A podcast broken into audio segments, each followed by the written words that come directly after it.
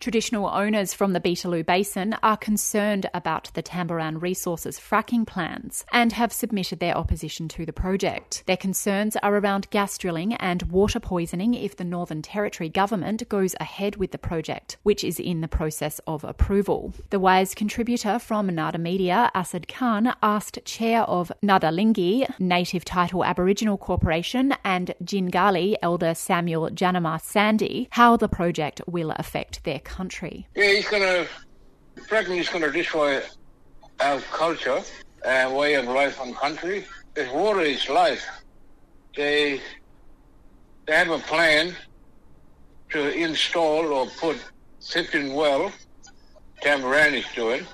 We try to oppose that, try to stop it, but people are. Mm-hmm. And it's been a long, long fight for us, long battle. We still continue to fight for country, especially my grandfather country and other family members' country, to stop this new fracking. We, we never thought about, we never heard about fracking, about this new method of, of mining. Then we finally realized, and we finally realized it was too late. It's, it's, it's really dangerous on country. Yes, because water is the main source of it all, and if if the water contaminated, get contaminated, and where we all got to live, you know, we have one Earth, and mm. and the the, the underground aquifer is like a bloodline that runs through, like world this world we're living in. We have a lot of veins, but that including water aquifer. It flows all around the world. Once they all once they all get contaminated, there'll be no water to drink. Even even the non-indigenous people will have nothing. And it's pretty sad, you know. There's no other planet to live in. There's only one Earth. Water is source of all life, as we know it.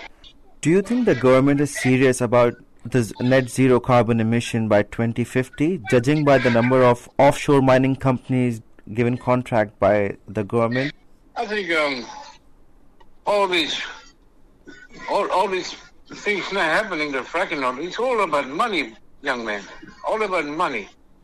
Money will destroy the country within the Beetaloo Basin, even all, all, all Australia. It's all about money. That's what it's all about.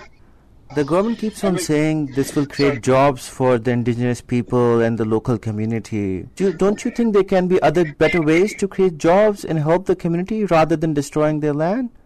Well, there's, there's lots, lots of ways. You can build a road, there's not a job for that, and build housing, and better health, and better education for the young generation what to come. And there's lots of ways to get money. You got, uh, you got, you know, for example, you put rangers on country. You have uh, land termination for cattle. All that we don't need money. Mining, mining work for indigenous bloke that never works on our oil rig. Pretty hard. It's very difficult job to work on under those condi- conditions. It be pretty hard and you know you're going to be on your on, on you're going to be on your toes working 24 7 you're going to be on the shift night after day after night after day. Pretty hard for a young indigenous man to get a job in the, in the fracking industry. So when they propose new fracking contracts or prospects do they consult with the traditional landowners or just the government and those companies? It's between the government and, and the companies. At the moment, there's a proposal sitting in the NT government pending when they're going to uh, start with this 15 well. You know? And as traditional owner of those within the Beetaloo Basin hasn't been consulted, we we got this news, you know, second-hand news. You know, we wasn't aware of it. And the sad news came in, they're going to build another 15 well.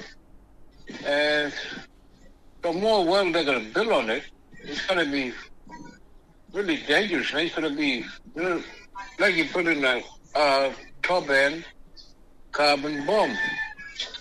Really, really dangerous on country. Jingali elder Samuel Janamas Sandy ending the report, Nada Media's Asad Khan.